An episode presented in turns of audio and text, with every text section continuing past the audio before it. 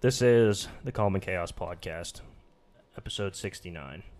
I'm Thomas. I'm Jaedon. I'm Matt. And I'm Dakota. We're just a couple of everyday guys trying to become better versions of ourselves. Welcome to our conversation. Your dad put a hat on. Yeah.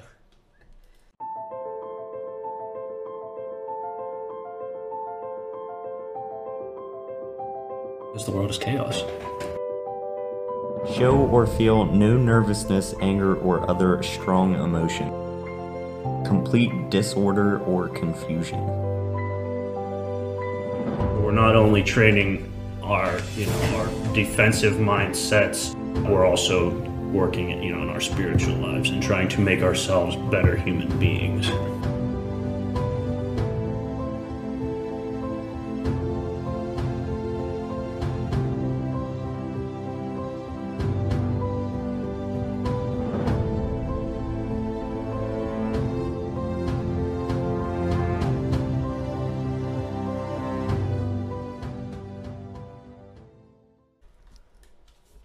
Welcome back to the Calm in Chaos Podcast. Sorry, I was leaning on the mic.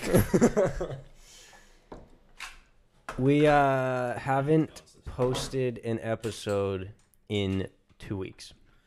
Oops. I didn't actually know that. Yeah. We uh, we apologize for that, but Why did we not do one last week? We still could have done one. we got home. Me and Matt got home on Saturday. That was not happening. Ugh. Yeah, so me and We could have done it Sunday. Well, so okay, no, no, no, because Matt left church camp on Friday, got home, washed his clothes, and left for the airport Saturday morning to go to Milwaukee. So we couldn't have done a church camp episode because Matt was in Milwaukee as soon as church camp was over.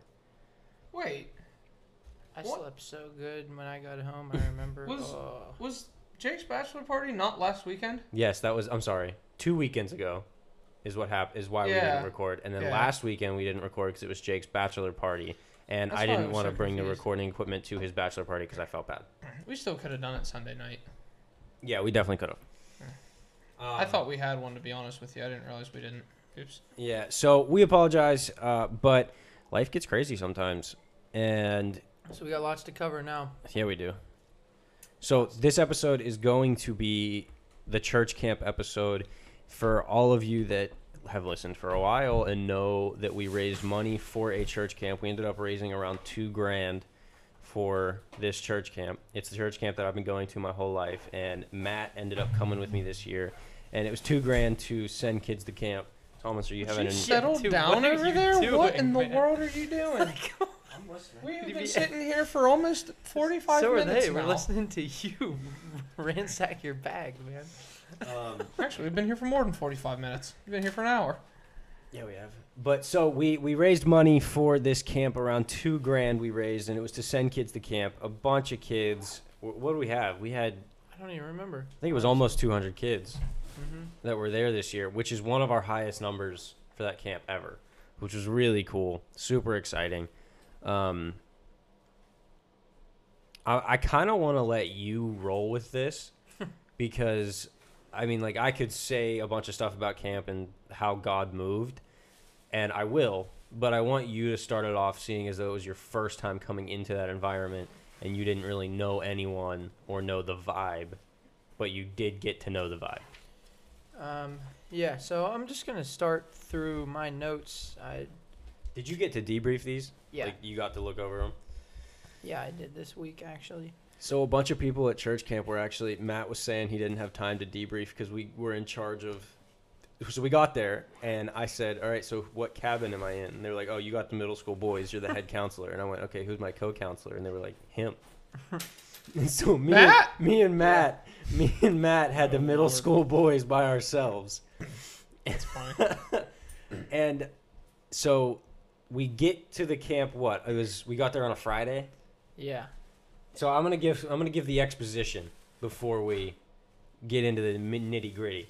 So we get there on a Friday. We're hanging out. We're setting up the stage. We're setting a bunch of stuff up. A bunch of the a bunch of, a bunch of the uh, high school boys come over to me and Matt, and they're like, "Hey, you guys want to come play basketball?" I was like, "Yeah." We were there for like two hours. Yeah, we had just gotten there, And Just I was like, unpacked our bag. yeah, sure, let's let's play basketball. And so we're we're down there, and we had played basketball with these kids months beforehand at the staff meeting. And at that staff meeting, I said to Matt, "Hey, you wear a suit and dress shoes every day. Like, be careful. These are high school kids that play basketball every day of their lives. They're used to this stuff. Be careful because your body's not ready for this. You've been wearing a suit and dress shoes for four years." And he was like, oh, I'm fine, I'm fine. So then fast forward to camp. We've been there for two hours. We're playing basketball. Matt is getting into it. He's like, let's go. It's time for camp. I can't wait. He goes up to block a layup or something and came down, and you rolled your ankle worse than I've ever seen anyone roll their ankle. It was so bad. It hurt so bad. As soon as I did it, I'm like, wow, well, this is gonna ruin the rest of my week. He, he hobbled around the whole week. they called me Gimpy. That's miserable. great. Honestly, I'm so sorry. Yeah, and I didn't get to like experience anything through the week because it happened the first two hours I was there. I unpacked my bag and rolled my ankle. So. I think my mom just found a snake outside. Ew. She just went running. Ew. Thomas, do you want to go take care of that for her? Ew. Go kill things. All right. Thomas, go take care of that snake for her. Not my thing. Um, all right, so So- you you roll your ankle. Rolled my ankle, and honestly, I was thinking, if you actually think everything happens for a reason, maybe it was so that I would slow down because my life is so busy and I'm always running here, there, and everywhere. That maybe there was a purpose behind me breaking my ankle, so it actually slowed down for a week. You didn't break it. Well, yeah, I guess Yeah. sprain, spraining, roll. I don't know what I did, but it's three weeks later, and it still really hurts. Your ankle was black. like it was Um, rough. So I don't know. It's what's still going on. big. Yeah, it is. Yeah, you're still swollen. I know. I don't know what. You might have tore something. Oh, You might want to. wrapped it. You might Yeah, want to go get it checked out. I know it still hurts, but whatever. Um, so we get there day one, and I took notes through my. I carry a like a little notepad with my Bible everywhere, just to. I don't know, note things down. So this is this is are, is this day one when the kids are there, or day one? No, this is day one when I. First thing I opened with day one, I rolled my ankle. Okay, That's okay. what I opened with.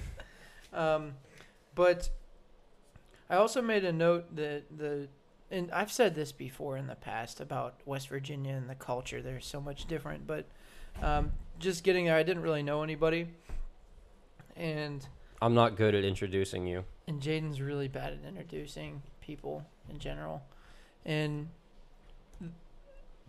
the people there, I, whenever I first got there, I thought that they were really like rude, and I thought that everybody was like kind of mean and like kind of, but.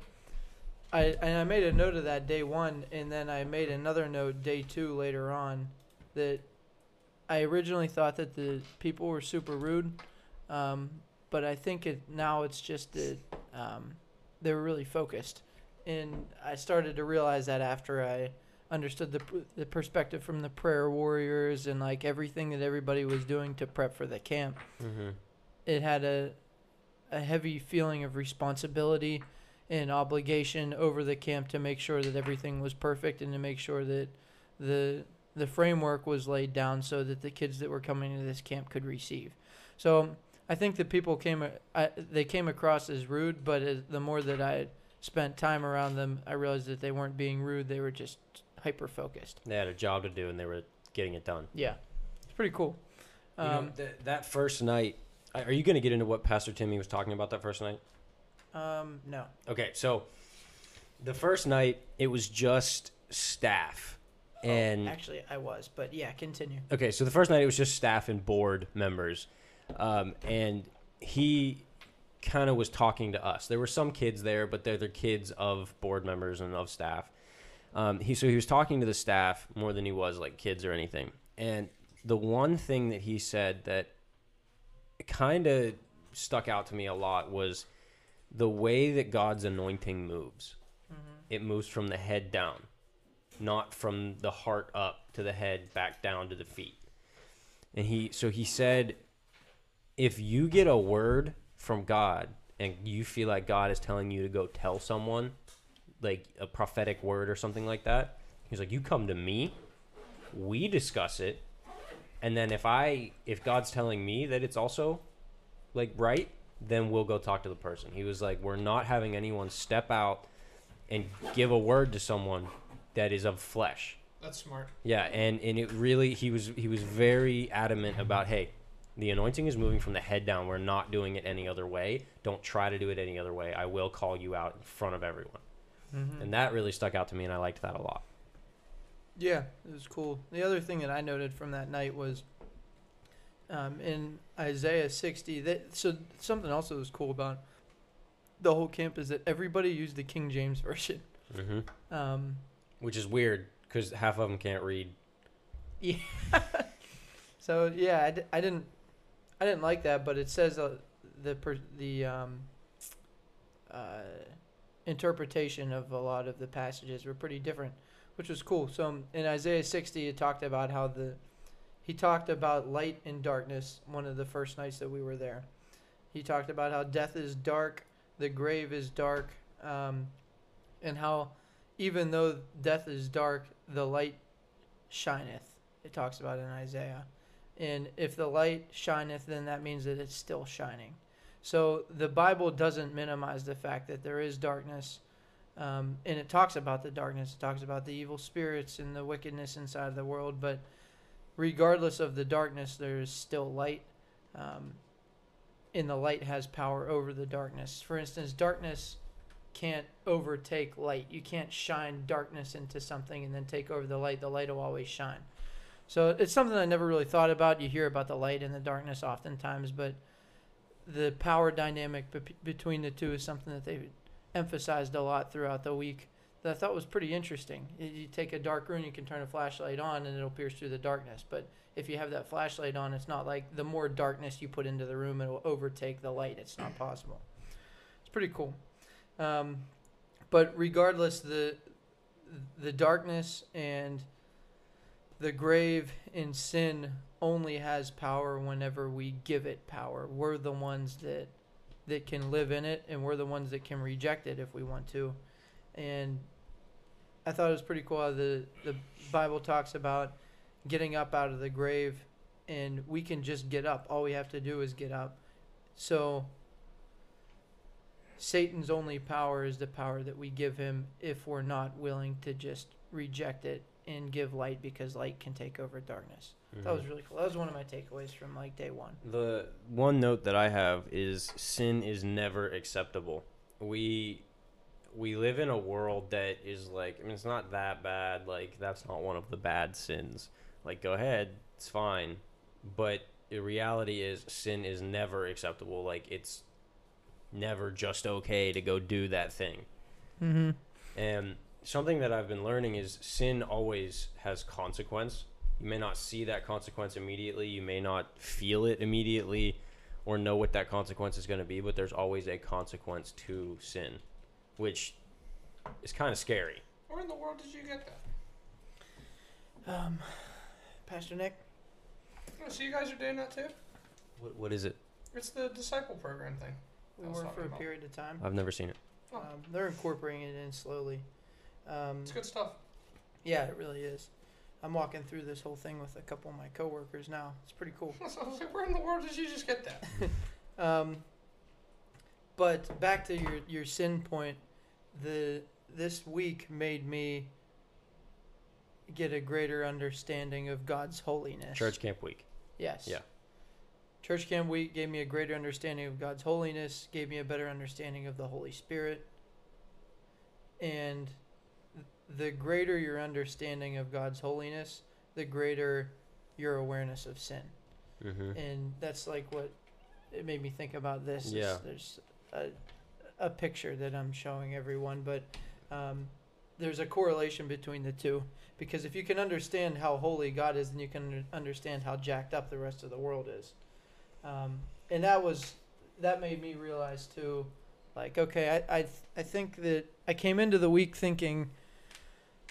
Well, I kind of knew that I was going to be proved wrong, but the church in particular and just people in general think that we're good, we're saved, we're pretty good people and we read our Bible and do devotions every morning, but it made me take a, a little bit of a deeper look and peel back one more layer to understand that Um, I am still jacked up. I still struggle with sin, and there's a lot of things that I do that yes, I am a good person, but there's a lot of things that still hold me back, like a lot of the fruits of the spirit, joy, patience, and some of the little ones that we don't really think about that we might not act on every day that I'm missing. And it made me re- realize, like I said, if you can really understand God's holiness, how actual actually jacked up I am, and how much more room I have to improve. Because I'm looking at guys like Pastor Tim, who was like one of the head pastors there, and he's talking through um, our classes and devotions and stuff like that, and he's talking about how he's messed up and how he has a ton of work to do and he's struggling and it's just crazy to look at a guy that you would think has it all figured out, but it's because he understands the power and the holiness of God so much that he realizes that he's not there. Mm-hmm. And it made me realize I'm not even close. you know? So it's pretty eye opening and humbling too, which was the main theme of the week. For Yeah. me was humility. But So so day two or three, I don't remember. Whenever the kids got there, I uh, Matt has a rolled ankle, can't walk around, and so I sent him down to the cabin, and he was doing bag check every time the kid would come in. He would check. I don't bags. do this stuff. I don't do kids. I've never done kids. Jaedon has, and it's kind of cool. It's one of the reasons why I wanted to go to, is, or I wanted to be a counselor with Jaedon, is so that I could learn because it's it's a knack. It really is a gift, and I mean I learned a lot from you just in the first couple hours. And I feel like I started to kind of catch the catch Yeah. the drift of it. But whenever we first went down to that cabin, man, I'm like, I have no idea what to do. I just let you run with it because I don't know what to say, how to discipline, how to make kids do what you want them to do. I don't know. So it's pretty cool to watch you work because I mean, you definitely have a knack for it. Well, so I had to run back and forth from registration to the cabin to uh, bring the kids to the cabin and their parents and show them where they're going. And then I would walk the parents into the cabin and give them to Matt, and the parents would go make their kids' bed, get them set up, and Matt would bag check them. So I am I am outside talking to a parent, like just right outside the cabin. I'm outside. I forgot. I was wondering where you're going with this. So I'm I'm outside the cabin talking to a parent, and this other parent comes outside and looks at me and goes, "Hey, you might want to go in there." I was like, "Why?" I, I like I just walked out. It's been two minutes. What could possibly be happening? And she goes, ah, "There's a kid. He- He's bleeding everywhere." Is Matt the kid? no. Oh. But I was like, what? What do you mean he's bleeding everywhere? So I run inside, and I'm not even joking. Bloody murder. It was so Scream. bad, dude. Screaming. Out of you? No, this kid. Oh. This kid is screaming. And I walk in, and all the kids are looking at me. And he's in the bathroom with Matt, and I went, what Is happened? Is he like big time bleeding? Big time bleeding. It was And so bad. So the kid, I'm like, what happened? And the kids are like, I don't know. He just started bleeding. And I was like, well, he, no one just starts bleeding. What happened? And so I didn't wait for their answer. And I go into the bathroom and I see Matt. And I walk in. Matt looks at me and gives me this face of, what did you just get me into? Like eyes wide open, looking at me like this is bad. And I I walk over. I walk over to the kid, and he's got a paper towel over one of his eyes Oh and the whole face. And I'm looking at him. I'm like, he just lost an eyeball. Like this kid doesn't have an eyeball. And so he's screaming and crying while I'm standing there in How front old of is him. this kid? Middle school. 11, 12. and so he's he, he's losing his mind. And I go, all right, buddy, just show me what happened. And so he takes it off, and right above his eyebrow, there's a gash that I'm is probably a quarter inch wide, like a ah. huge gash, and you could see to his skull. It's running down his face, like dripping off his How does chin. that He even was- happen? And so, s- tell them what you. So it, it wasn't like a crazy scenario. It's just everybody was talking, and he's like, I don't know. ev- You know how kids are. They're like all just trying to be funny, and he's like showing me how he can take both of his hands, put them behind his back, and then kneel like s- through his legs. Yeah, squat down and then wrap his hands behind his knees, back in front of him and then walk on his hands on concrete, right? So, Oh so his, his hands are stuck behind his legs while he's walking on his Okay. hands, and he ends up getting a little bit too forward heavy and just falls right on his face, right on the Straight into the floor. So like I I oh, Hold- am, hold on, wait, wait, wait. So it wasn't bad. He just hit. He didn't like fall and like smash his. He just like fell on his head. like rolled. A little Yeah, he just like rolled, and I didn't think it was bad. And, and he like starts like crying a little bit, and he moved and he puts his hand on his face, and I'm like, "Oh, you're all right, buddy. You're all right." And he he puts his he takes his hand off of his forehead, and I'm like. Okay, come to the bathroom with me. it started like bleeding really bad. I just gave him a paper towel. He, he, so we first go into the bathroom, and the first thing he does is look in a mirror and see the blood like running down his Bad face. move. And that's whenever Jaedon walked in, and when he started just screaming, I'm like, I just took my hand and, the, and I pushed his head away from the mirror. I said, "Stop looking in the mirror." I, just- I got a paper towel. I'm like, "Just hold this on it. I'm gonna go get Jaedon because I don't know where to take you." so that was my first like 15, 20 minutes with the kids. so so I immediately am like Matt. You can't let the kids go crazy in roughhouse and do stuff like this. And I yelled at the kids too. And then Matt came up to me and he went, "They weren't.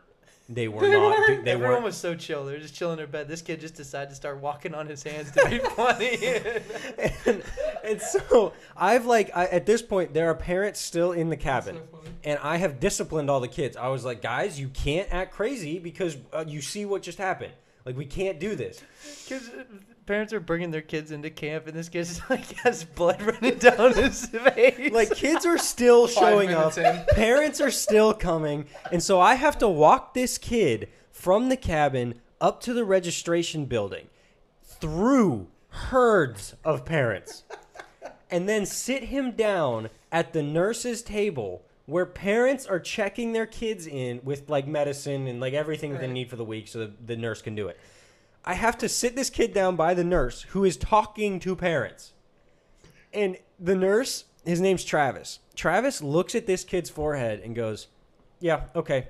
And sat him down in a chair next to him. And Travis just kept doing his job. Oh, and was like, Dude, you're fine. Like, I see this kid's skull. This kid is bleeding. I don't know what to do other than take him to the nurse. Yeah. The nurse was like, Yeah, you're fine. Just yep. And so they, they called his mom. Like, this isn't just a little baby injury. Like, this like is. they're not. They're not even back to the car. No, they, they're home at this point. This kid was one of the first ones there. So they call like this is an injury that if it happened to me, it would be one of the only times that I would go to the hospital and think I got to get stitches. Like like I, I I hate hospitals. I don't go to the hospital. I would be like I got to go get stitches. This is a bad cut. They call his mom, explain to him the injury, explain to her the injury, and she goes, "Yeah, he'll be fine." They put those band-aids on it that like pinch your skin mm-hmm. together and it healed. Mm-hmm. But like I thought this kid was for sure going home. And, and they were like, yeah, he's fine. Yeah, I mean, I would have just squirted some super glue in there and called it a day. Dude, You're built different. Ugh, it's giving me the chill just thinking about it. It was wide open, Like, split. It Ugh. was the, like Good Dave the cut man out here. the, it was crazy. And so that that is Matt's first interaction with these kids all week. This kid busts his face open. Mm. And it was it, like I don't know how to explain how bad it was versus how much they were like he's fine. like like I this kid should be going to a hospital in my brain and everyone was like no, it's fine. That's I was fine. like, do you often get gashes in your head to where you can see your skull and like we're just good? And he was fine. It closed up by the end of the week. He it scabbed up. He was good. But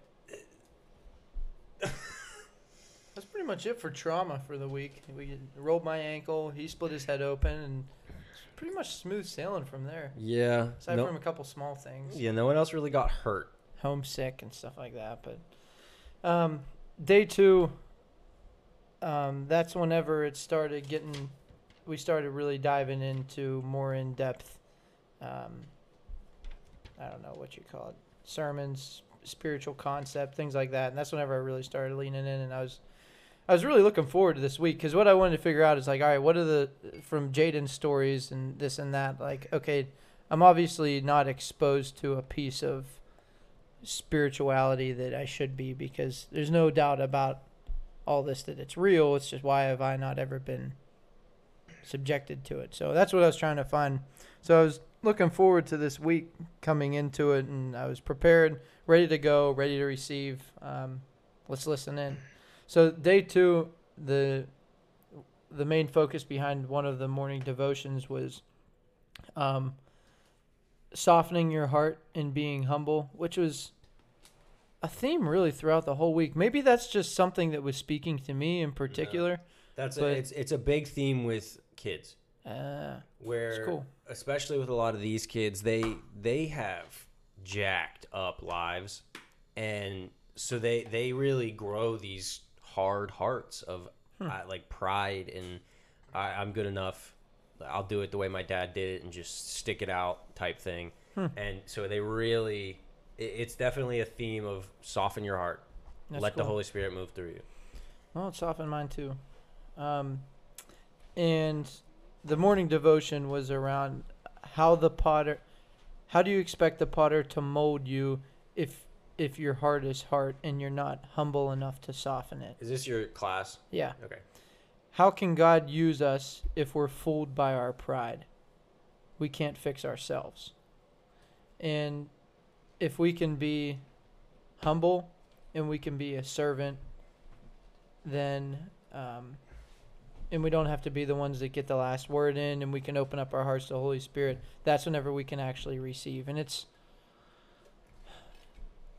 it's a hard concept to grasp, and I thought I had it before I actually went to this camp. But humility is something that I thought I understood, but I really didn't. Um, it's basically what the whole week was about was humility, um, and we think that humility is not thinking that we're better than others. Um, but to me, the way that the defin- the way that humility is defined really changed over the course of that week because it's not just about us and others. Humility for me now is about between me and God. It can be between us and others too, but humility to me is about me between God and putting myself aside to put God first so that I can receive him. And we think a lot of and, and there's no way for us to receive him if we're not willing to open up our hearts to him. And there's no way for us to open up our hearts to him if we don't admit that there's something jacked up with us in the first place and that we're wrong in the first place. And I think that's why repentance is such a, a big part of um, coming to Christ and actually being saved. Because if you can't admit that you're wrong, then you can't admit that, that God is actually number one because then you're almost like number one. mm-hmm. So that's, I mean, I don't know if I, I wish I could put my thoughts into words exactly, but um, that was one of my main takeaways throughout the whole week is just being humble and putting yourself aside and ad- admitting that you're jacked up. There's things that I need to fix. And if you can do that, then it opens up the door for Jesus to move. I don't know. I wish I could. I, that doesn't hit the way that I wish that it could hit, and I understand it more than what I'm able to put it to words into, but I just can't get it out. So you remember um, last year when I came back and I told you guys after my experience, it was like I was looking at a blurry picture. Then all of a sudden, it was clear. Yeah, I said the exact same thing this past week when I was talking to some of my coworkers. That's it's the best way that I've found to describe it. It's like you're looking at a blurry painting that you think makes sense, and you're like, yeah, okay, that's pretty, and then you back up a few steps, and you're like, oh, I was looking at all these little things that weren't what was real. Yeah, pretty cool. I I want to I want to go back through to Exodus and start my Old Testament study over again because now with a different perspective on the Holy Spirit and how He works, like it talks about um, the as the Israelites were moving through the desert while they were leaving Egypt, there was a cloud following them, and there was also a pillar of fire, and the cloud following them is like what Pastor um, Timmy was talking about, like the Holy Spirit. Look, we move whenever the Holy Spirit moves. The Holy Spirit moves, we don't move. And the Israelites were the exact same way in the desert. They would only move whenever that cloud would move, and so on.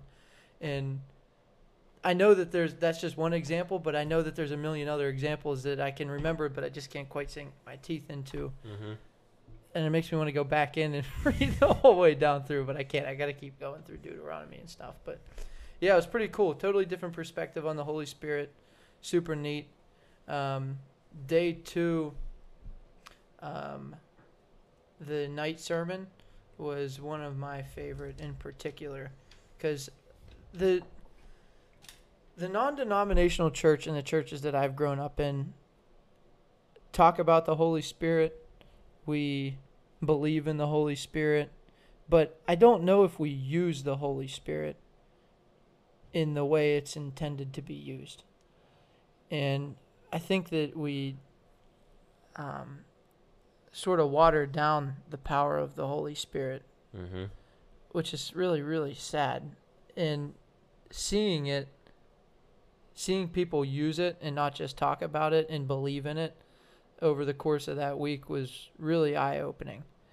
Um, and if you go back, it, it, I guess I should backtrack, but like I, I see that these churches, you can feel the Holy Spirit, but they, they don't let it work. They don't let it move and they don't use it for what it's supposed to be used in the, the power of the Holy Spirit in the Bible. We're, we're supposed, we're supposed to use it and we're supposed to work in it and we're, we're supposed to do all of that. I don't know why that's been dismissed and forgotten about inside of all the churches that I've grown up in all my life. It doesn't make any sense to me. I don't know why we lost it. Have you ever heard? Um, I mean, I'm sure you have, but like you'll hear pastors say, "Well, do you believe like the Bible is true? Do you believe the God of the Old Testament is the same God now?" And the, as a Christian, the correct answer is yes, I believe that. But I don't think they take it the step further in saying, well, if you believe that, if you believe that God and Jesus and the Holy Spirit are the same then in this book as they are now, why don't you use that? Hmm. Like, why, why aren't you working in the gifts? Yeah. And I, I totally agree. I think that the churches that we've grown up in, the churches that we're a part of, we don't use the Holy Spirit the way that I feel it should be used. Like the Holy Spirit want the Holy Spirit, God, Jesus, the Trinity, whatever you want to say, wants to do crazy, amazing things in people's lives, and we're just not doing that. Yeah. So you you you wonder why, and this is a question we've asked before. You wonder why there's no miracles or any crazy things that happen anymore. They they do happen. I believe that. I mean, I I, see them happen on small scales, um, but we don't see any like big life changing parting the Red Sea, and and things like that anymore. And I think it might be because we've water we've watered down Christianity and watered down the gifts to the point where we're not I don't know if we, this is kind of a, a mm, okay. Let me preface with I, I don't really understand. I don't really understand this, but my thought maybe is okay. Maybe we're not we're no longer moving in one mind in one accord, and we can't really hone in to the power because we don't fully believe in it. We bel we Faith. believe in it. Our faith is weak. Yes, yes, and that's kind of a touchy touchy area. No, I totally agree. But I think that a lot of it has to do with the United States and these other countries that are first was- world countries. I was just gonna say I don't really think that's a problem outside of here, to be honest with No, you. thir- Not not not for the most part. you you go to places like um what I can't remember the place I was going to say. It's this it's this country in Africa that is in this crazy civil war where innocent people are getting shot down and slaughtered daily. You go to places like that, you hear testimonies from missionaries. People are coming back from the grave like Skittles. Hmm. I don't know if that's an analogy, but I'm using it it's not. but like like it's it's when you have nothing else to hold on to other than your faith you'll see crazy amazing things happen but when you have everything to hold on to and you don't have to wholeheartedly have that faith you don't see the crazy amazing things happen because your faith isn't strong enough your faith isn't moving mountains because you aren't expecting mountains to be moved. We do the same thing, man. We uh, very seldom open the podcast with any type of prayer. Yeah. I mean, it kind of makes me feel bad. Like, what are we missing out on? You know, we we we're probably missing out on a lot. Um, If you if you read on our group devotion thing on the app, if you read that, that's literally exactly what I commented today. is it really? Not not podcast specific, but just like in general. Yeah, Like that, like that I've missed out, and I know I've missed out. yeah, You want me to read it since we're here? Yeah. yeah, sure. Hold on. Go ahead. Finish your thoughts. I still got to go back and read this morning's devotion. Me too. I think I have to do yesterday's. I did yesterday's this morning. Uh, the one the one quote that was in the devotion it says repeat until victory is secured, which is like talking about like prayer. yeah. It, it's talking about praying until you get what you're looking for. And I said, I said sometimes you just got to pray more than once or twice to get the results you're hoping for. It's hard to believe major life changes could be altered based on how obedient we are to that statement. And then this is this is where I kind of go off the rails a little bit. So stick with me here. I said it's like it's like that little meme of two miners digging, and one guy's about an inch away from finding diamonds, and he gives up, Mhm. and then the other guy who kept going found them. I feel like I've probably had times where I was an inch away from finding those diamonds and gave up short, and I'm sure everyone has.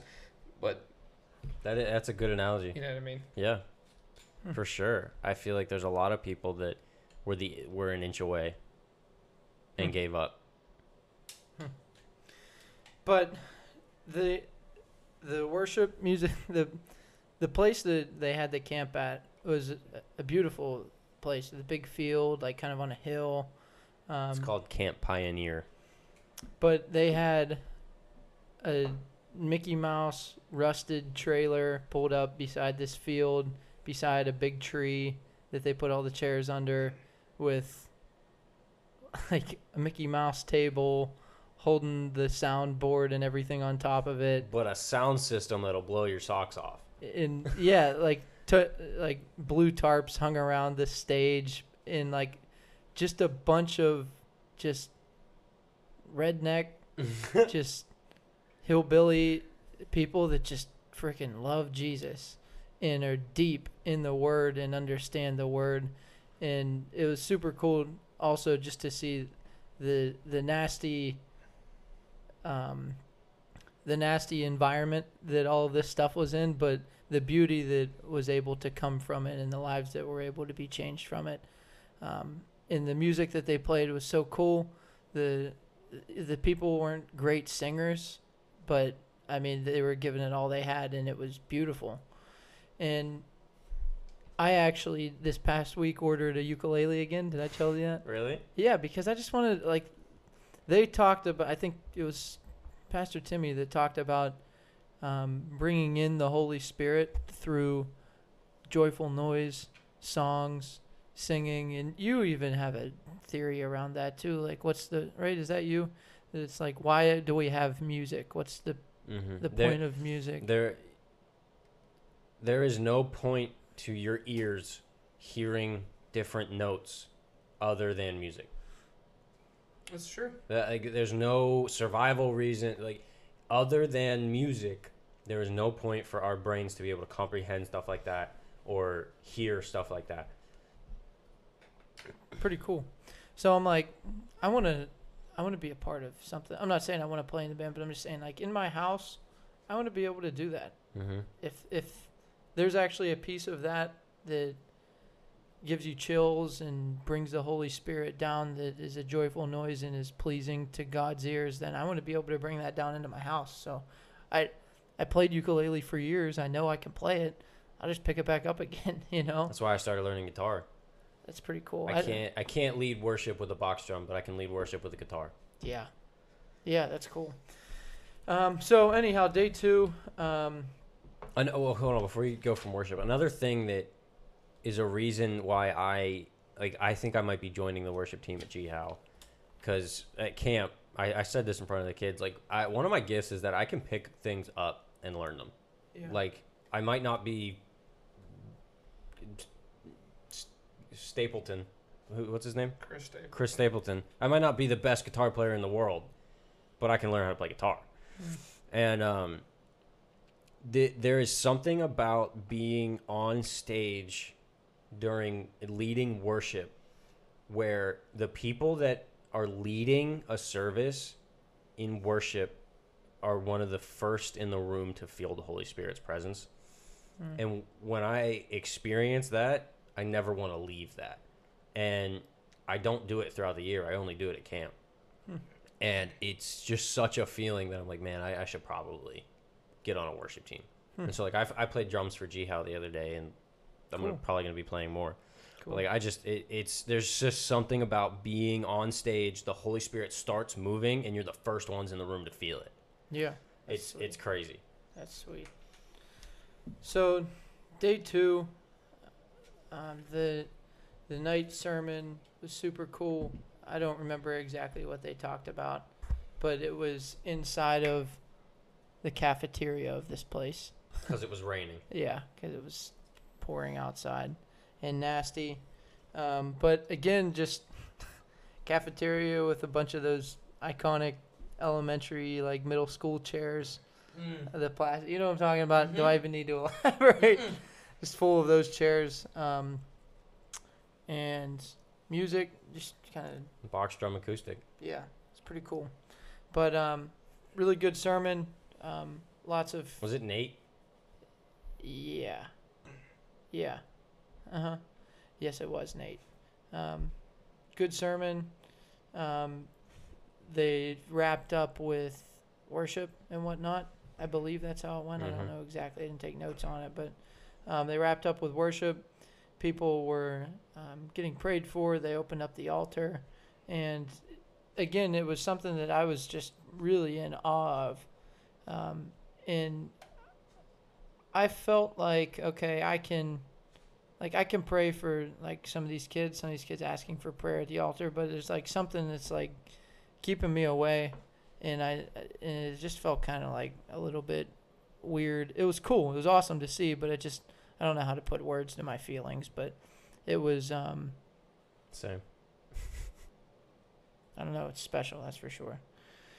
But uh, I started making my way closer to the altar because people were getting prayed for, and it was just really cool to be an experience of. And it's just something that you want to be close to physically. You want to be close to the front because that's where the, really the power's at, and things are happening. People are getting prayed for, and chains are being broken. And I get closer and closer, and I end up um, walking over to Jaedon, and I'm just kind of chilling there and I'm like, dude, this is really, really special. This is cool. And um, we were just talking a little bit, just watching the Holy Spirit move. And um, And like we're like up front, like we're in front of all the chairs. I'm standing on the side. just yeah, chilling on the side. And um, we're talking, and uh, the sermon in particular was around humility or something around humility. I think, at least that's what spoke to me the most. And I've talked on the podcast before about how there's a piece just from my mom's loss, and there's just a piece of my heart that was somewhat I don't want to say angry, but just hurt. Um, almost like if you'd look at a heart, you can see a hole, and I feel that, and I and there's been things that passed just since getting married and going through marriage counseling that I talked about on in the past about how there's things have been uncovered, scars have been kind of tore open, and I've just been kind of lost in a way. And there's a piece of that that, that wanted filled, and I I knew that I couldn't go the rest of this week with I couldn't fill my heart full of the Holy Spirit the rest of the week with that hole because it was just going to leak. And I could feel God speaking that to me, but I I didn't want to actually give in and I came to the realization as I'm standing there that like wow, this is literally my pride that's holding me back from receiving right now. And I'm like okay, I'm going to go up to the altar, I'm going to pray. Um and I'm just gonna ask to get this this hole filled, and I end up going to the altar, and I and uh, Jaedon. Well, what what got me to do it was Jaedon started walking away like he was gonna leave or something like that. I'm like, hey, will you come pray with me? He okay. So I was about to go outside because it was so hot inside that I was like dying, and then Matt yanked me. He didn't just say, "Hey, come pray with me." He said he yanked my arm and was like, "Hey, get, come up here with me." I was like, "Yes, sir."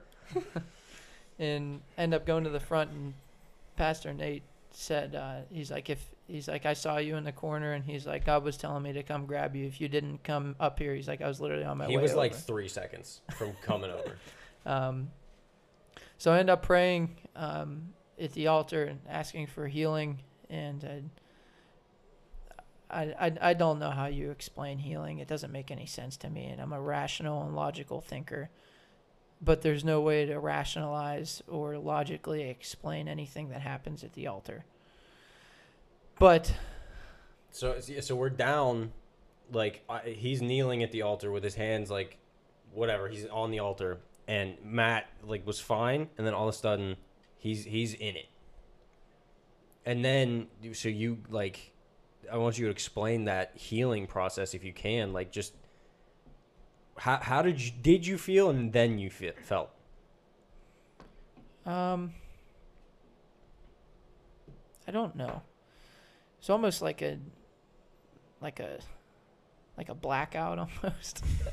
um, but not really. Um, just because I mean you, you feel there's just a sense of like desperation of healing and and I mean, this is. I mean, my mom passed in, uh, in 2012, and it's 2022, so that's 10 years that I've went. And I've talked in the past previous podcasts about how I never actually went through the proper healing process because it's too tough to do so. But and it's too prideful to do so as well, and too immature too. I didn't understand. Um, but I mean, this is 10 years going that I've been searching for healing, and I don't know what happens at the altar, but I'm healed. And it sounds crazy and silly to say. I don't even really understand it, but um, I felt a lot better and I felt full.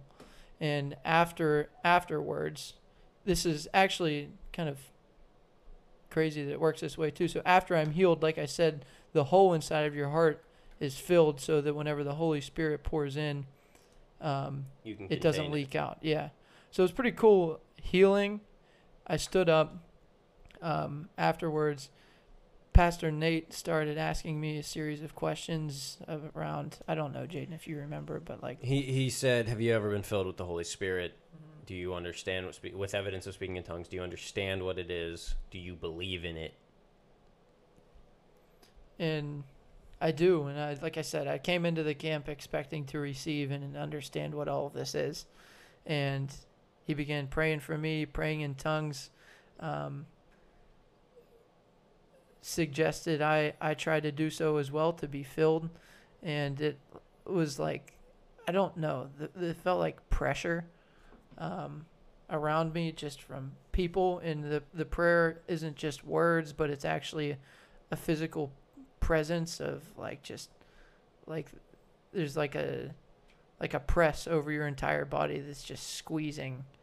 And I don't know how else to explain it but um he's praying there's a, a group from what I understand I don't know because my eyes were closed but uh, it felt Kinda like, four or five guys standing around you.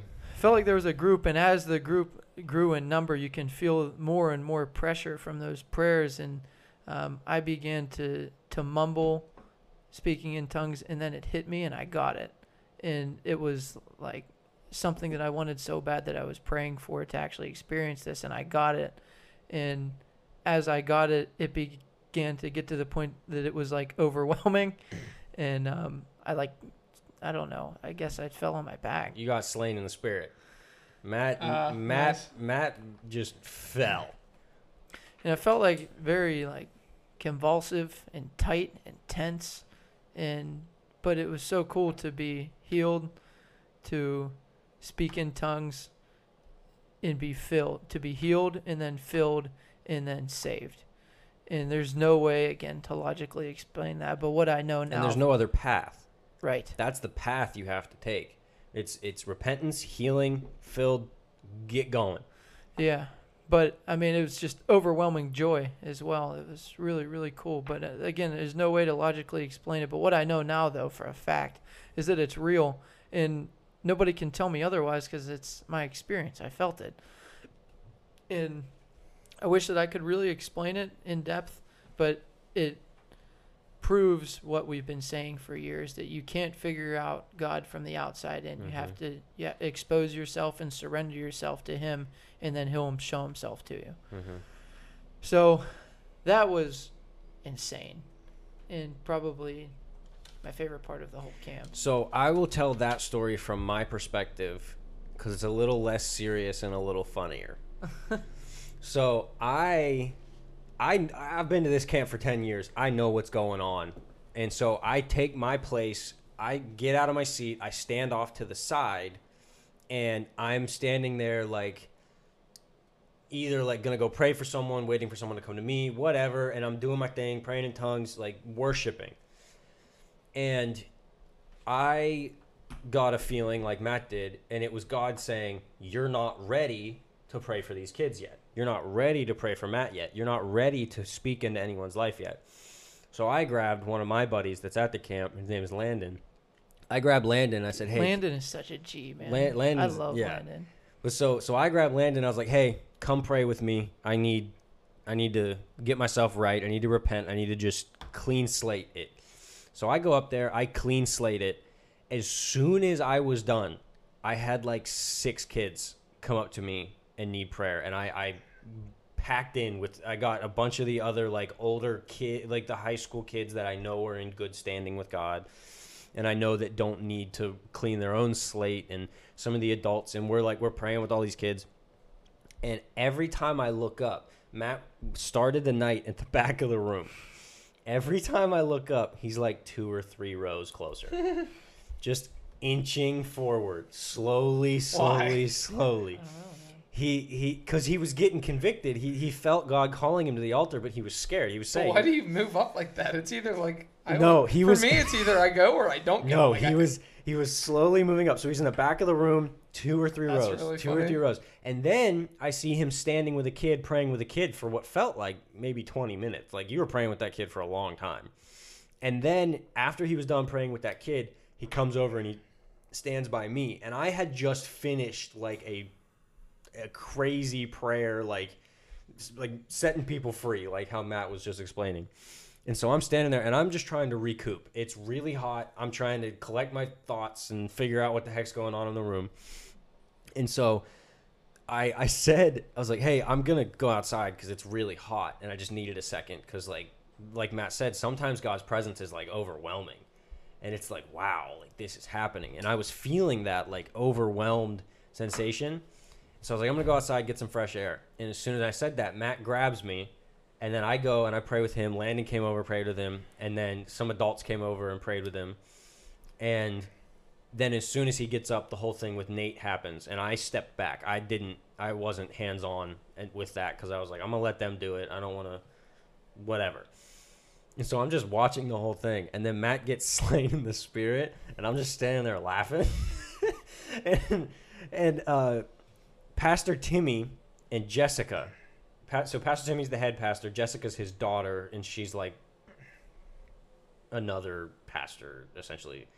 But they came up to me and they went, "Well, that didn't take long." and I went, "For you, you've known him for two days. I've been trying to get him to this camp for ten years." and so it, it was it was really funny because like everyone else in the room knows what is happening. Like they're like, yeah, we get it. Matt Matt's getting healed. He's getting filled with the Holy Spirit. These things happen, and like for the person that it happens to, because Matt's never experienced it, it's kind of embarrassing at first, Yeah. and it's like, what what just happened? But I feel like everyone kind of handled it in a better way than I was expecting, because usually we kind of like make fun of the people that it happens to mm-hmm. because like we all get it and we've all been there and so it's like how, like how was your first time like and like Yeah. picking at them all week like there was this one girl when she got filled with the holy spirit and with evidence of speaking in tongues her first like utterance in tongues sounded like DoodleBob from spongebob like n- that but she was also going like leedle leedle that's that's patrick isn't That's it Patrick. Yeah. it was those two things. It That's sounded funny. just like it. And we made fun of her all week for it. And I was expecting people to make fun of Matt, but they didn't, which I'm glad they didn't because I don't think Matt would have taken it. I, like, I don't think you were ready to be made fun of yet. You know what I mean? Yeah. And so, so like that night ended, and like it's just an amazing night. So you want to go to day three? We're at 53 minutes. Humility is vulnerability to God with our heart. Is a note that I wrote down, and it takes humility to receive Jesus and to also receive the Spirit. I think that's why they emphasize humility so much. Humility just smacked me across the face the whole week. That's why I touch on it so Mhm. much. But, um, yeah, let's wrap up day three, and then I think we should probably start uh, start another episode if you want to. I mean, there's just a lot we got to cover. Yeah. Um, but th- day three in the afternoon, evening, night service, the main theme was discipleship, sanctification, and empowerment. And I just made a note that I don't think that we uh, that we understand what we really have in Christ and what we really have as Christians and the power that we have. I think that it, we think that it makes us feel good, and it gives us eternal life, sets us free, gives us passion and, and purpose and something to live for. But we forget that Christianity is also empowerment in filling us with the Holy Spirit so that we can use His gifts and use His power so that we can vouch for others inside of the spiritual realm. And that's the piece that I think that we forget about a lot of times empowerment. So if you actually look at the word like empowerment, there's power there and giving somebody power. I don't know exactly what all the roots mean, but like Mhm. there's there's power that we have but we don't use and I don't really understand why. And I want to learn more about how to use it and I don't I I feel clumsy Me too. um, and uncoordinated trying to use it. But I, th- and that's something that's somewhat frustrating. But um, I think that God gives us something that I asked, I think it was Pastor Nate about. God gives us the portions that we need at the right time. Mhm. Otherwise, it'll be overwhelming and we won't be able to understand it and move forward effectively, just like learning the guitar or anything else. You learn the, the A chord, B chord, C chord, and like a few of the, the basics, and then you transition onto the bar chords. You don't step straight into bar chords and things like that. You do the simple stuff. So I think it's the same way, but um, Jesus didn't just die for us to have grace, but he died for us to live in grace and for us to have empowerment to show others what it actually means so that we can walk in righteousness. And if we don't, and this is where the sin ties into it as well, if we don't walk in righteousness, but we have the Holy Spirit, God isn't going to use us. And Mhm. He won't let us actually use the power because that's darkness then consuming the light. So we have to shine through. I think my big theme for like the first chunk of what we're talking about is you have to seek healing. You have to seek the spiritual gifts. You have to seek these things. They're not just going to hit you in the face. And the reason Matt's day two or day one, whatever you really, kids, were- it was day one for the kids. Mm-hmm. But the reason that day was so impactful for Matt is because Matt's been seeking for a year. Matt's been filling for a year, getting ready for a year for this to happen. And so as soon as it as soon as the Holy Spirit was moving, it was like, all right, here you go. You're ready to go. But people go into those situations that like that with no preparation. They're, they're as far from God as they could possibly be. They have no idea what's going. Like they just they're so far. They have no idea what his voice sounds like, and then nothing happens. They don't receive their healing, or they don't get filled with the Holy Spirit with evidence of speaking in tongues, and then they're like, "Well, this isn't real. What the heck? Like I'm not getting it. That everyone must be fake." You weren't ready. Like you're saying, God gives you your portion when you're ready for your portion, not before, not after. Hmm. And so I think that was my big theme of like just watching everyone and watching my like myself, my own story for the camp. It like God will give when you're ready. If you're not ready, God's not going to give. Something that they said all week is that the Holy Spirit is a gentleman. Mm-hmm. He won't make you do anything. If you choose sanctification and, and you're choosing to actually separate yourself from the world, he'll give he'll he'll give you what you ask for because there's no good gift that God will hold back from his children. It's one of the reasons um they when when you when you try and get someone the evidence of speaking in tongues, people don't like to speak out loud when but like before if you're not a mature Christian, a lot of people don't like to pray out loud. Hmm. And one of the big things about speaking in tongues and being filled with the Holy Spirit, if you aren't speaking out loud, nothing's gonna come out of your mouth. Like if That's you're true. if you're not trying to proclaim, if you're not trying, if you're not uttering words. You're not go- you're not gonna think in tongues. yeah, like it's not. Yeah, nothing's going to come out of your mouth if you're not speaking. And I think a lot of times people are like, "Well, it never came to me," and I'm like, "Well, when's the last time you prayed out loud?" Hmm.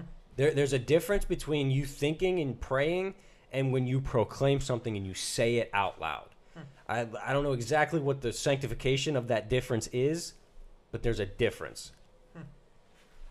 That's cool. Honestly, we could probably wrap this up in one episode if you wanted to. Yeah, then we go a little long. Yeah. It's absolutely. five fifteen. Thomas has to get out of here by seven. Yeah. Um, I think Another two hours. Yeah, I'm just I'm asking seven, right? just in, in regard to this the spiritual realm as a whole, another note that I found is that um, evil spirits want to provoke Christians to condemn the people that they're controlling or influencing. And the reason is because if we condemn them, it brings offense to them and drives a wedge between us and them. Versus if we approach it in love, which is attractive and accepting, then we're a lot more, or the the, the person is a lot more apt to, to trust us if um, if we're also vulnerable as well and we can show them that there's compassion there. So I think that um, Satan in particular uses uh, like the, the people with the sign holding and like you're going to hell if you do these things. I think that he I think that he uses that as, as strategy too. I think he uses Christians a lot of times as strategy to push people further away and drive that wedge. Mm-hmm. It's sad. Um, but, uh, and not to say that I don't do it too, but um, already touched on how the Holy Spirit comes and goes just like the cloud over Egypt. That's something I thought was cool. Um, in Luke, in Luke 14, talks about the prodigal son.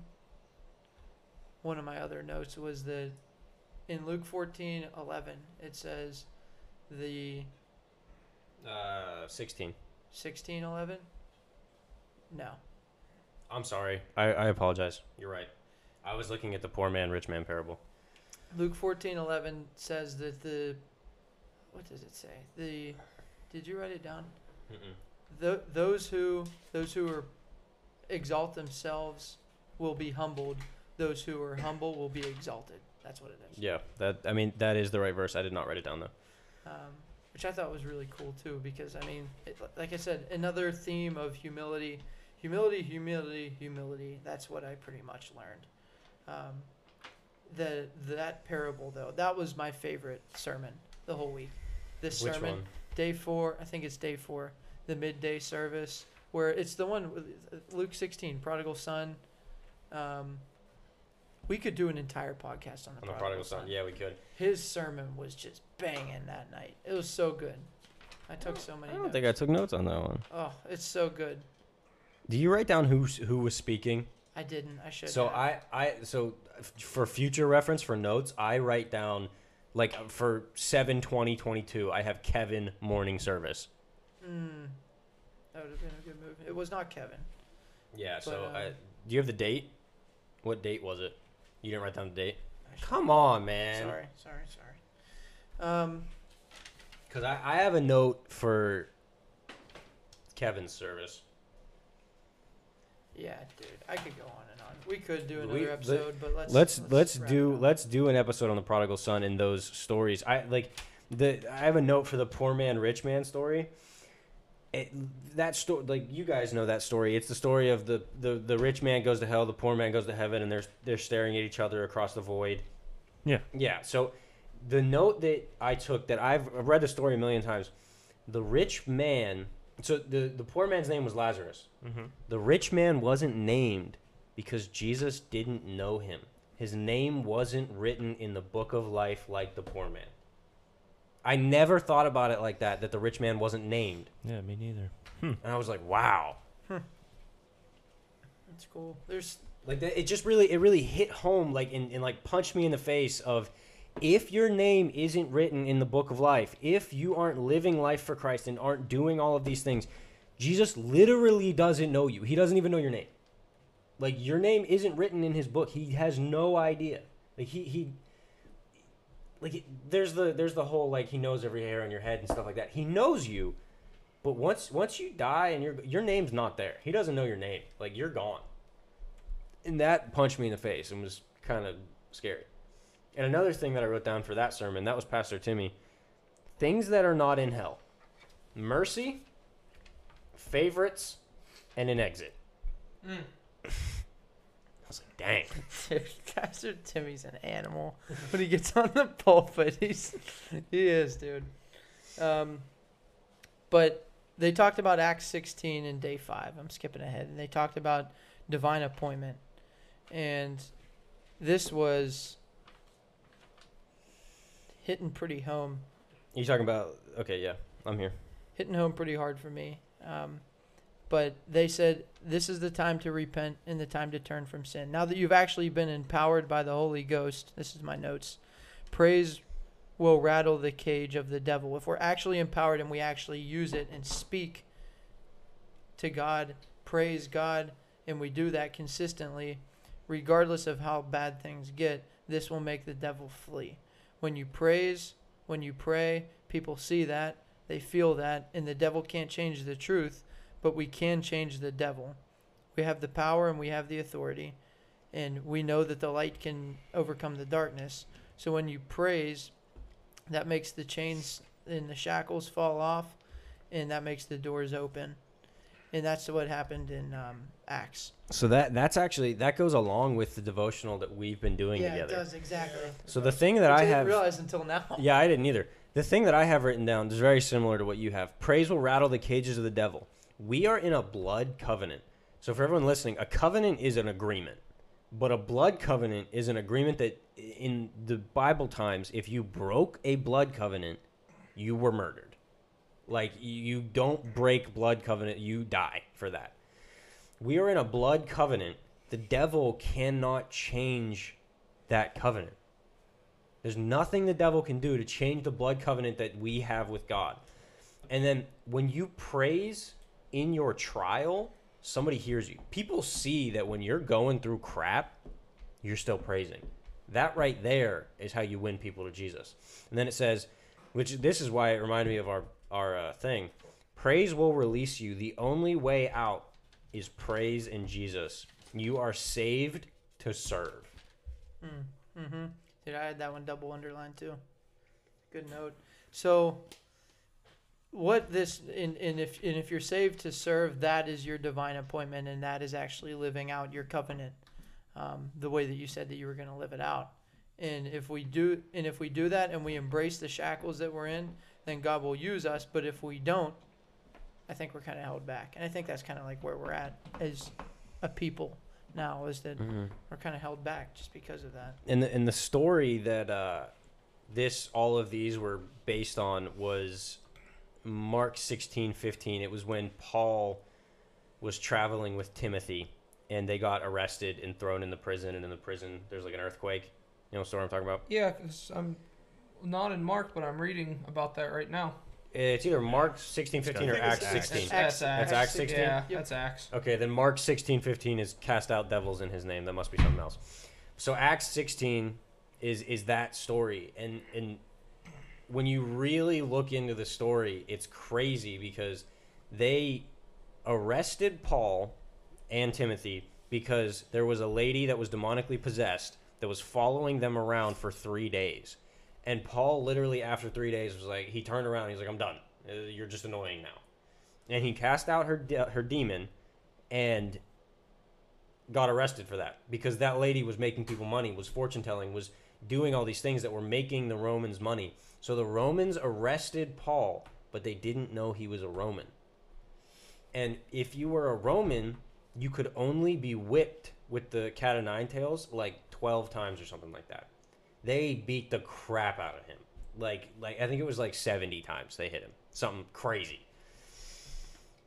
Yeah, that's that that um the whole Ephesians, Philippians, Colossians, Philemon. I mean, I, I know that's not in Mhm. Acts, but those are like the prison epistles. That's what I'm doing my devotion, like my personal Mm. devotion on. That's cool. That's cool. But so Which so is funny because it actually has nothing to do with prison. It has to do with uh, technology. So Really? Yeah. So they they, like they beat the crap out of Paul like that, and they didn't know he was a Roman. Then they're sitting in a cave, chained to the wall, singing songs. Like literally, just got beat with whips, are bleeding down their back, singing praise to God. God sends an earthquake. Earthquake happens. All of the prison doors, not just their prison door, all of the prison doors in the entire prison get opened. Not a single prisoner leaves the guard was going to kill himself because he knew that if he let all the prisoners out, he would get killed. So he was just going to kill himself. Paul and Timothy were like, "No, we're still here. Like, hey, come talk to us." yeah, everybody stayed. And it th- they came to Paul after that, the Romans, and they said, "All right, you can just go." And Paul was like, "I ain't going nowhere." Like, and Ti- when Pastor Timmy was preaching this, he what kept, it, what it was was they told him they could just walk out, Mhm. and and he didn't want to just walk out because it was so public that they were in there. He wanted it to be public that they figured out they were wrong. but also That's what he wants. because he was Roman. Right. They had exactly. thing- they exactly. had That's things the- to yeah, pay for. Right. Exactly. That's why he didn't want it to just be like a hey, you guys can walk out. Yeah. He's Whenever like- he said he's like, no, you're gonna walk us out of here. Yeah, he said, "Come and get me." Yeah. He, He, said, walk us out. he out. said to go peacefully. yeah. He wanted right. him to go peacefully without causing a big scene. Like, oh, look at what happened. Look what God did. He's like, just go peacefully, keep your mouth shut, and get out of here. Yep. But But so the way Pastor Yeah. Timmy kept saying it was imagine that the enemy is that prison. Imagine that the devil and the things that are attacking you in life are that prison. Every time it tells you to go and just, all right, like you go, be like, no, you come get me. Yeah. He, Pastor Timmy kept saying, nah, ah. but like it was, it's, it's saying you have the authority, you have the power. Stand up against the things in your life that are trying to take control of you and just say, nope, I not, mean, not your time. just that whole story just shows the authority that um, who who what apostles this is Paul. Paul just goes to show the authority and the power that Paul knew that he had and how he used it. I mean, he's like he takes complete and utter control of the situation and he, he uses it. It's really really like the, just the power dynamic between him and the rest of everybody else was one of the things that was fascinating to me above all else just because that's something that like people talk about at work and like with like the like you watch these shows like the Peaky Blinders and stuff like that and like that is how I see like Paul like just like a bad tough dude like no you're gonna do what I tell you to do whenever I tell you to do it Mm-hmm. like he's just taking complete control it's pretty neat So, so I'll, I'll touch on this. That night we had another altar call, and the Holy Spirit in me wasn't moving the way that it did the nights prior. And I wrote this down, and I'll just read the whole thing and then elaborate. I felt lost. I felt like my tongues were in vain. I rebuked the spirit of confusion. I rebuked all spirits in my life. I felt alone in my worries. But then a kid, uh, I'll just I'll just name him, Roman, came up to me, and he said to me, "I want to come into agreement with you about the things you're struggling with right now." And for uh, for the people that don't know Roman, Roman was never that person.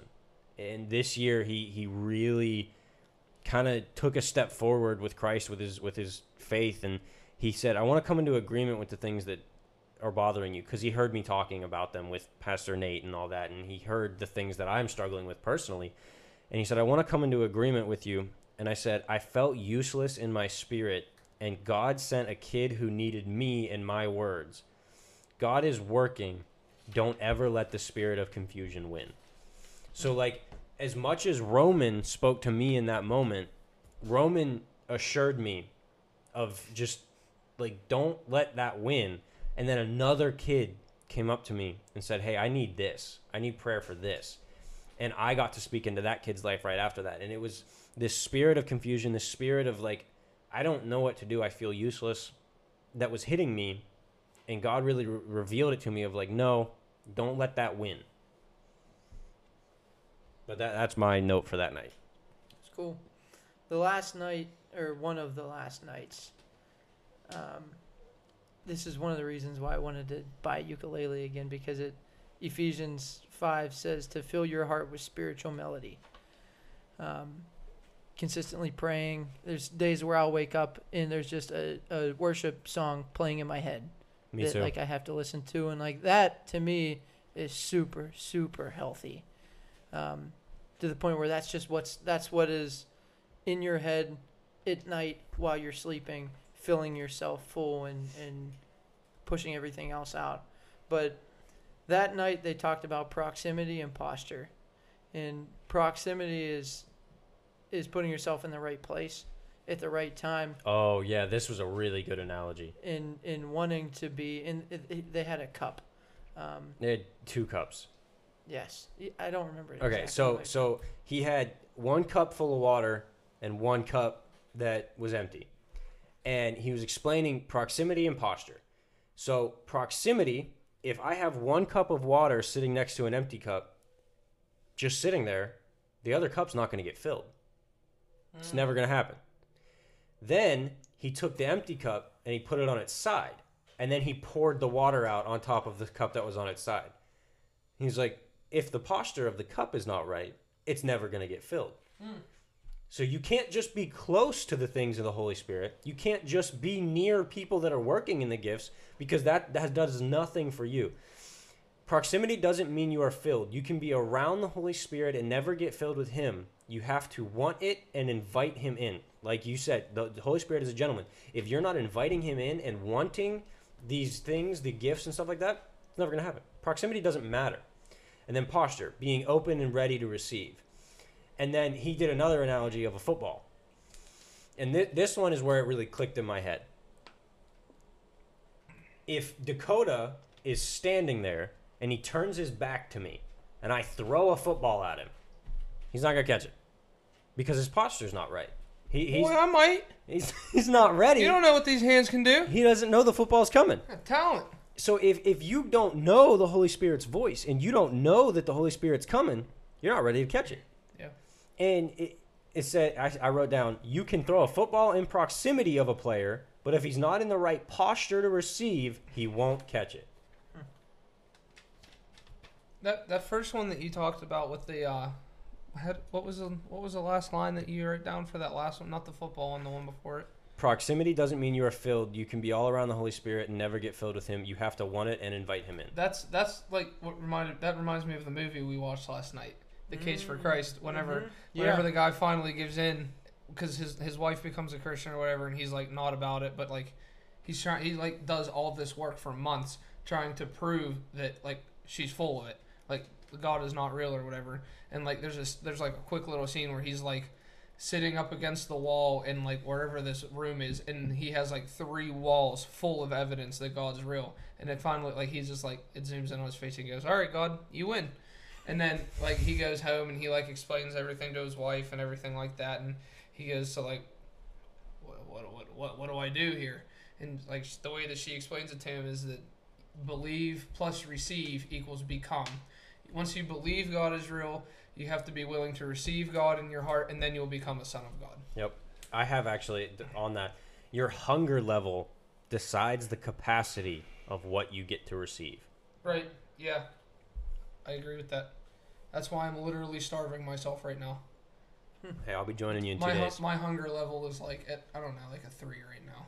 I can't wait until like tomorrow and the next day when it's at like thirteen. Yeah. Mm, Yeah, I'm Yeah. excited. So, so for everyone that doesn't know, I'm uh, jumping ahead. starting what's today? Saturday. Today is Saturday. Starting tomorrow. Well, so starting tomorrow, our church is starting a thing called 21 Days of Prayer and Fasting, I'm so pumped. where where So pumped. you you can fast for 21 days and do it with a church. Uh, it's Church of the Highlands. They live stream their prayer service every night, and um, it, it's just it's a lot of people getting in one mind, one accord, fasting and seeking God at the same time. It's a really amazing thing. Um, me, Matt, are starting Monday and ending Sunday, unless we feel like we want to go longer. We're gonna do seven days. Dakota's starting now because you have to. My my anniversary dinner is next Saturday. Mhm. So I, I, I still because the way that you asked originally was that you guys were gonna go for seven days, and I was like, ah, all right. I was like, well, I'll, I'll do five days up until you know because I don't I don't you know I want to I don't want to miss my anniversary dinner. Yeah.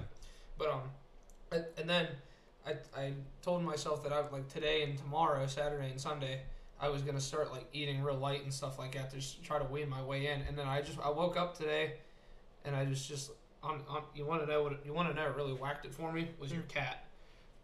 Your cat sat on my lap for about an hour this morning, Mm-hmm. and I was just like sitting there, and she was just like looking at me and like sleeping, like cuddling with me and stuff like that. And I was I went home and I was just like, honestly, I'm ready to roll.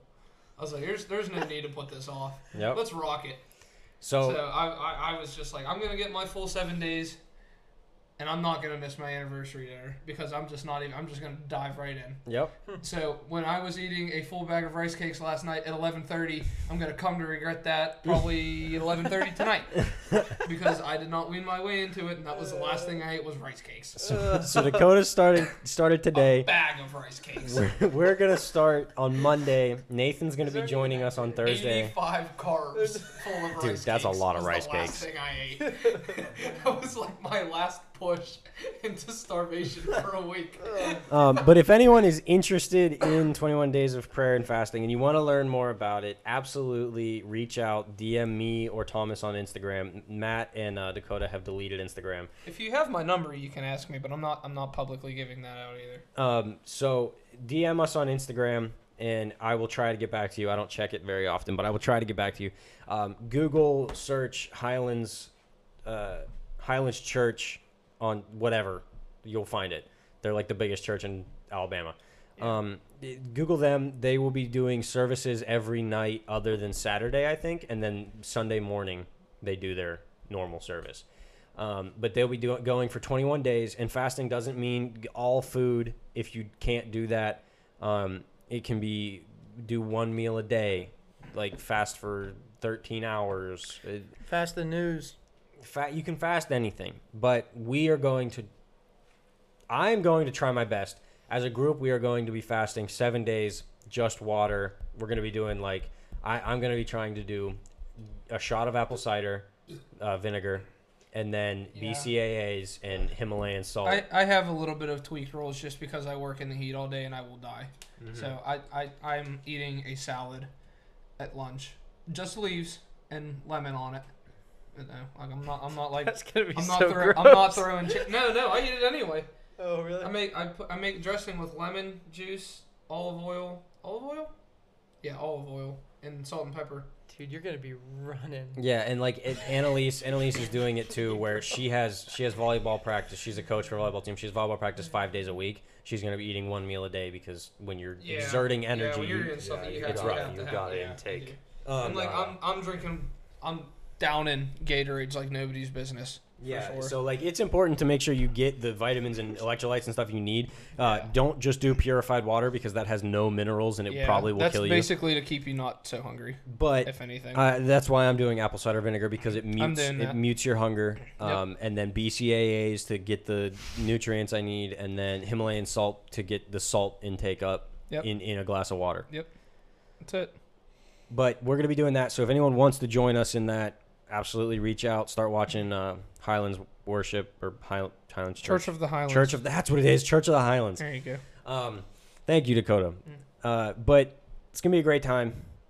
I think that's it for this episode. I hope you guys enjoyed the longer episode because we've been gone for two weeks, so we gave you a little little extra treat. Um, thanks for listening, Thomas. What do they do? How do I usually end these? Something like that. Check out the website.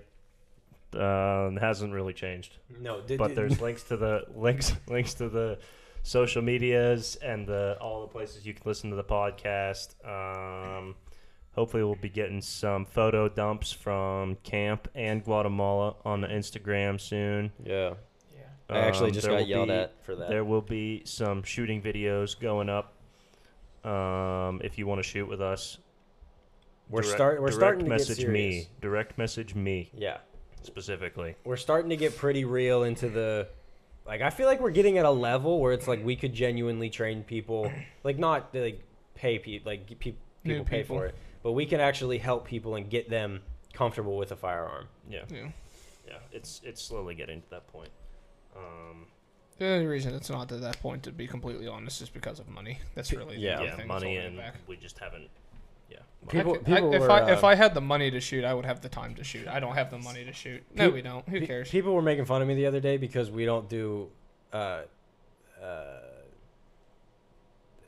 safety, like how you tourniquet and stuff. We do do it, but people were like, "Well, you don't even know how to use that stuff." And I went, "There's literally videos of us training with it.